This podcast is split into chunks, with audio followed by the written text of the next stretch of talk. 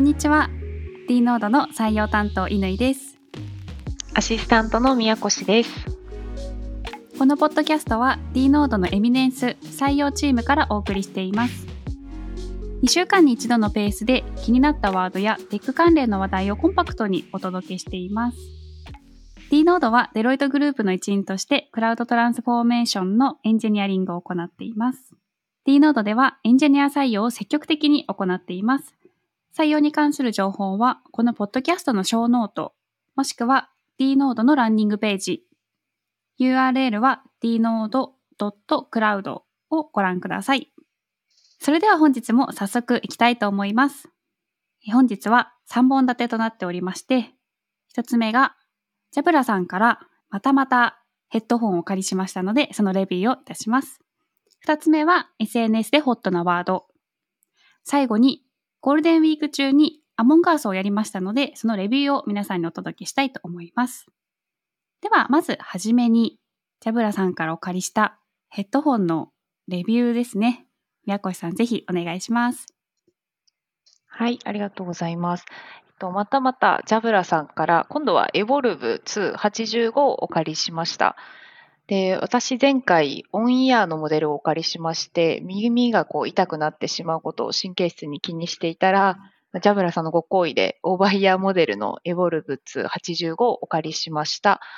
で、数日使ってみての感想なんですけど、頭頂部と耳当ての部分が以前お借りしたの65なんですけど、それよりもクッション性があって長時間使えます。なのに蒸れないので、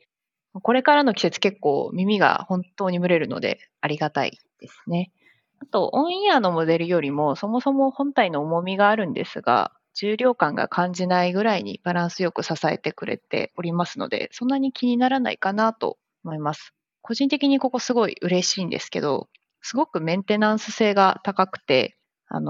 ッドホンのイヤークッションの替えも公式で販売してるんですけど、公式で2000円とかなり安くて、これは長く使えそうだなっていう感じですね。あともうマイクの音はさすがJabraさんで、家族の声とか、あとはペットの声とか生活音が拾いにくいので、リモートワークに最適ですね。で、あと外音の取り込みがすごく自然で、オープン型と結構近しいぐらいなので、聞き疲れみたいなのもあんまりないかなと思います。かなりメリットが豊富で、デメリットが価格ぐらいかなと思ってたんですけど、長く使用できるっていうことと、あとデザインも結構ゴツゴツしてないけどオフィスすぎないので、場面を問わずに使用できるプロダクトデザインなので、通勤、日常、仕事といろんなシーンで重宝しそうなので、初期投資ありますけど元は取れるかなと思います。で、今回趣向を変えてカメラをオンにして収録をしているんですが、乾さん見ていただいていかがでしょうか？めちゃくちゃデザイン性が素敵で、はい、そうですね、はい、おしゃれだなって最初思いました。ホワイトのカラーですかね、今回お借りしたのは。色味もすごく可愛くて、結構ヘッドセットでマイクがついているものって、女性がつけると負けてしまうというか、ちょっといびつな感じになってしまうこともあるんですけどすごく馴染んでいて、ありがとうございます。いや、めちゃくちゃ今日宮越さんおしゃれと思って見てました。音質もさすがJabraさん、すごく綺麗ですね。はい、ありがとうございます。なので、見た目ももちろんいいので、で音質も良いということで、結構テレカンにも映えそうな感じがして、気になる方はぜひお試しいただけるといいかなと思います。はい、Jabraさん、ありがとうございます。いいですね。ちなみに本体っておいくらぐらい？公式でだいたい6万ぐらい。で、たまにセールをしていて5万円台になるかなっていう感じですかね。そうなんですね。6万500円ですね。イヤークッションの替えは2000円ってすごくお手頃だなと思ったので、一度買ってしまえば本当に長く使える商品ですね。素敵です。はい、Jabraさん、ありがとうございます。また機会があればいろいろお借りしたいですね。はい、ありがとうございました。そうですね、機会があればまたお借りしてぜひレビューをお願いします。はい、では続いて SNS でホットなワードに行きましょう。本日の SNS でホットなワードは2つです。1つ目、宮越さんお願いします。はい。1つ目は死後とメタバースについてです。で、チェコの VR 開発企業のソムニウムスペースがメタバース空間で永遠に生き続けられるようにする技術を明らかにしました。で、中の人のコメントで、その人と会って話している間、最初の20分ほどは相手が実は人工知能であることを気づかないかもしれない。それを目指しているっていうふうにおっしゃられてますね。Amazon プライムのアップロードっていう海外ドラマがあるんですけど、見たことある方は結構想像しやすいかなと思います。こう死後を迎えた直前に仮想現実の中に自分のデータを保存、アップロードして、人間が疑似的な不死を達成した近未来を舞台としてるんですけど、今回のこのソムニウムスペースでのメタバース空間で永遠に生き続けられるは、ちょっとその人が生きているのとまた違うかもしれないんですけど、このドラマも結構面白いので、ご興味ある方はぜひ見ていただきたいなと思います。で、ちょうど今、日本科学未来館の特別展、君とロボット、人間ってなんだっていう展示の中で、こういった話題が出ております。DEAD、死後デジタル労働っていうのがあるんですけど、これ調べていただくと結構面白いと思います。概要欄にリンクも貼っておくので、よければ目を通していただきたいんですけど、死後の世界に自分の人格とか、歴史とかをアップロードされて、それを今後の人が見ていくみたいな感じなんですけど、メリットとしては著名人を疑似的に復活させられるので、歴史に結構深みが出て面白そうだなっていうところですね。あと、例えば自分は関係ないんですけど、自分のこれからの子孫、孫とかひ孫とかなどがあえて話せるっていうのは結構メリットなのかなと思います。で、デメリットとしては今後ディープフェイクに利用されてしまうんじゃないかっていうところですね。ここも今結構すでにディープフェイクいろんなリアルなニュースがあるので、ちょっとここの情報の取捨選択っていうのは難しくなっていくのかなと思います。あと、死後の世界、死後の私は本当に私事なのかっていうところもあるんですけど、死んだ後にまで働きたくないっていう意見が結構多くて面白いなと思いました。で、結構ここは面白い話題かなと、いろいろ考えられる話題なのかなと思うので、皆さんもよければ目を通していただければと思います。ちなみに乾さんってこの DEAD 死後デジタル労働についてはどちら派ですか？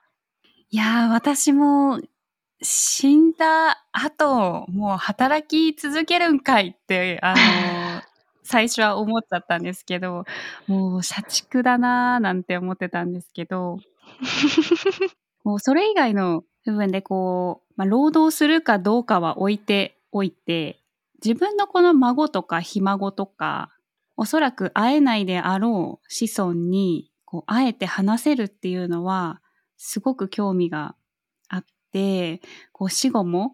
メタバースで生き続けるっていうのは結構ありなのかなと最近思ってきました。そうですね。私もできれば働きたくない人間なので、死んでまでとは思うんですが自分以外の人間とかが復活してるのはやっぱ会いたいなとか話したいなとかって思うので、結構見る目線によってもまた変わりそうな感じがしますね。確かに。あとは人間だけじゃなくてもペットとか動物も自分の大好きなペットが死後生き続けるっていうことができるのであれば、なんかそれはちょっと前向きに考えてしまうというか、興味あるなっていうのはすごくそそられますね。そうですね。宮越さんがさっき言っていた著名人とか歴史上の人物復活させられるっていうのは、これもすごく面白いなと思って、私歴史の勉強が本当に大嫌いだったんですよね学生時代、はい、もう教科書の文字を読んでただ丸暗記するだけの授業じゃんって当時は思ってたんですけど、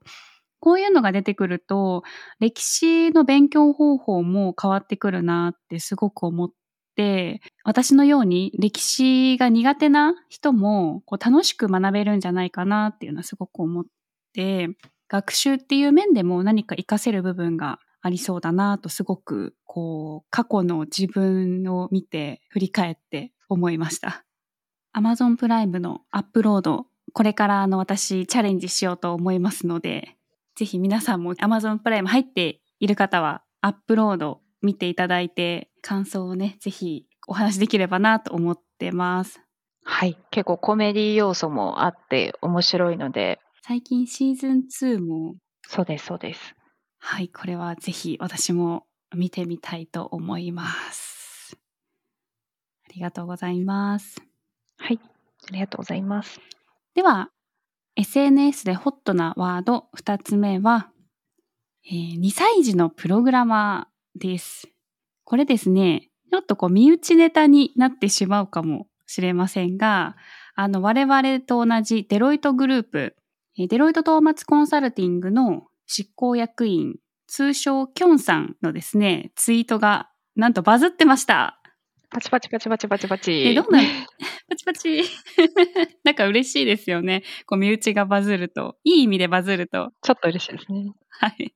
で、どんな内容かというと、キョンさんのですね、2歳のお子さんがですね、SL コマンドを打って SL を走らせるっていうですね、動画なんですが、これがお子さんすごいなと思ったのが、 S と L のキーの位置を覚えてて、大人が指示しなくても押すんですよね。で、そうするとSL が走り出すっていうですね、動画なんですけど、いやすごいなと思って見てたら、多分ツイッター民もですね、おすげえと思ったようで、かなりバズっていて、コメントがですね、1700コメントぐらいついてました。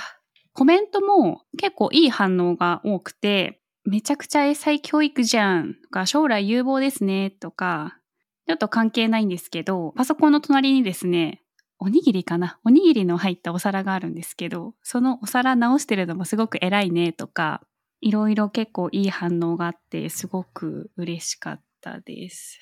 で、今小学校ですかね、義務教育でこうプログラミングの、中学校ですかね、プログラミングのこう授業が始まったっていうニュースも出てますが、こんな風にちっちゃいお子さんとか、まあ、ご学生の皆さんは練習していくんだなと思っていて、これもこう私たちのこう数十年前の状況では全然考えられなかったなって、こう昔をですね、結構振り返ってしまいました。で、今回はキョンさんがお子さんにプログラミングを教えていたですかね、ちょっと遊びがてらやっていましたが、最近はいろいろなゲーム会社とか法人が小さい子ども向けにプログラミングを学べるようなツールとかグッズとかを発売しているんですよね。で、ちょっと調べてみたんですが、例えば皆さんご存知、任天堂さんとかもこう初めてのゲームプログラミングとか、結構手取り足取り教えてくれるようなプログラミングを学べるツールをこう出していたりとか、あとマインクラフト、皆さんご存知ですかね。そういったこうマインクラフトとかでこう回路の勉強できたりとか、ゲームを作りながらこう Java が学べるですね、ものがあったりとか、本当にこう小さい頃からプログラミングの学習をしてもらおうとですね、様々なツールが出てきて面白いなと思って見ていました。これですね、D ノードのエンジニアのメンバーにも、子ども向け、未経験者向けにですね、楽しくプログラミングが学べるようなツールとかグッズとか何かないかなというのをですね、エンジニアメンバーに聞いておりますので、今後皆さんにぜひ紹介していきたいなと思っています。はい、戻りますが、弊社のキョンさんがツイッターバズってましたということで、宮越さんも見ましたか？いや、見ました。流れてきた時に、あれ、お名前知ってる気がすると思ってやっぱすごいバズってたので、タイムラインにこう他の人がリツイートして、また他の人がリツイートしてで、結構何回も流れてくるので、何回もこうお子さん偉いな、可愛いな、賢いなと思って見ておりました。そう、ついつい可愛くて何度も見てしまいますよね。はい、ぜひ皆さんキョンさん、キョンで調べると出てくるかと思いますので、もしくは SL コマンドですかね、検索すると出てくると思いますので、目にしてないよという方はですね、ぜひ、ツイッターで探してみてください。はい、ということで、本日の SNS でホットなワードは以上2つでした。では最後に、ゴールデンウィーク中にアモングアスをプレイしましたので、皆さんに共有をしたいと思います。じゃあ宮越さんお願いします。はい、チーム内でゴールデンウィーク中にアモングアスをプレイいたしました。で、宇宙船をモチーフにした人狼ゲームで、クルーとインポスター、クルーが味方というか人狼じゃない方、村人ですね、とインポスターっていう狼役ですね、に分かれてプレイします。で、以前このチームではフォートナイトも行ったんですが、乾さんはちょっとフォートナイトが苦手っていうお話だったんですけど、はい、今回のアモングアスはいかがでしたか？はい。いろいろなところで私は公言しているんですが、とにかくゲームが苦手なんですね。で、フォートナイトもすごく苦手で全然できなかったんですが、アモングアスはすごく楽しくて意外といけました。こう操作もすごくシンプルで、複雑なこうコントローラーの操作もないですし、画面もすごく見やすい。あとは何よりこう人狼ゲームに近いというところで、結構心理戦みたいなところもあったりして、私のですね結構得意な分野でめちゃくちゃ楽しめましたやこしさんはどうでしたか？アモングアス慣れてると思いますが、久しぶりにやってみての感想を。そうですね、久しぶりにやってみて、乾さんがこう、乾さん初心者なので、そんなに上手くないかなと勝手にこう、ね、思ってたんですね。ゲーム苦手っておっしゃってるのでと思って甘く見てたんですね。すごい、よし、じゃあちょっと楽できるかなみたいな思ってたんですけど結構スパッと殺されまして、びっくりしてついついスクショを撮るぐらい驚きました。スパッと殺してスパッと消えていくのですごい、乾さんはアモングアスが上手なので、皆さん一度ね、こういろいろまたメンバー集まってやりたいなと思っております。はい、そうですね。何度宮越さんをさばいたかという感じですね。すごく面白かったです。で、今回はエミデンスチームでアモングアスをやりまして、合計6人でやったんですが、最大人数でやると多分もっと盛り上がると思いますので、今後ですね、社内でアモングアス会を開こうかなってちょっと思っています。はい、またぜひお願いいたします。はい、お願いします。で、そんなこんな私ですね、アモングアスにちょっとハマりまして、いろいろ調べていったらですね、面白い言葉を見つけました。今回アモングアスにインポスターという裏切り者が出てきますが、そのインポスターというですね、ワードを使ってインポスター症候群という言葉を知りました。宮越さんご存知ですか？いや、私知らなかったんですよね。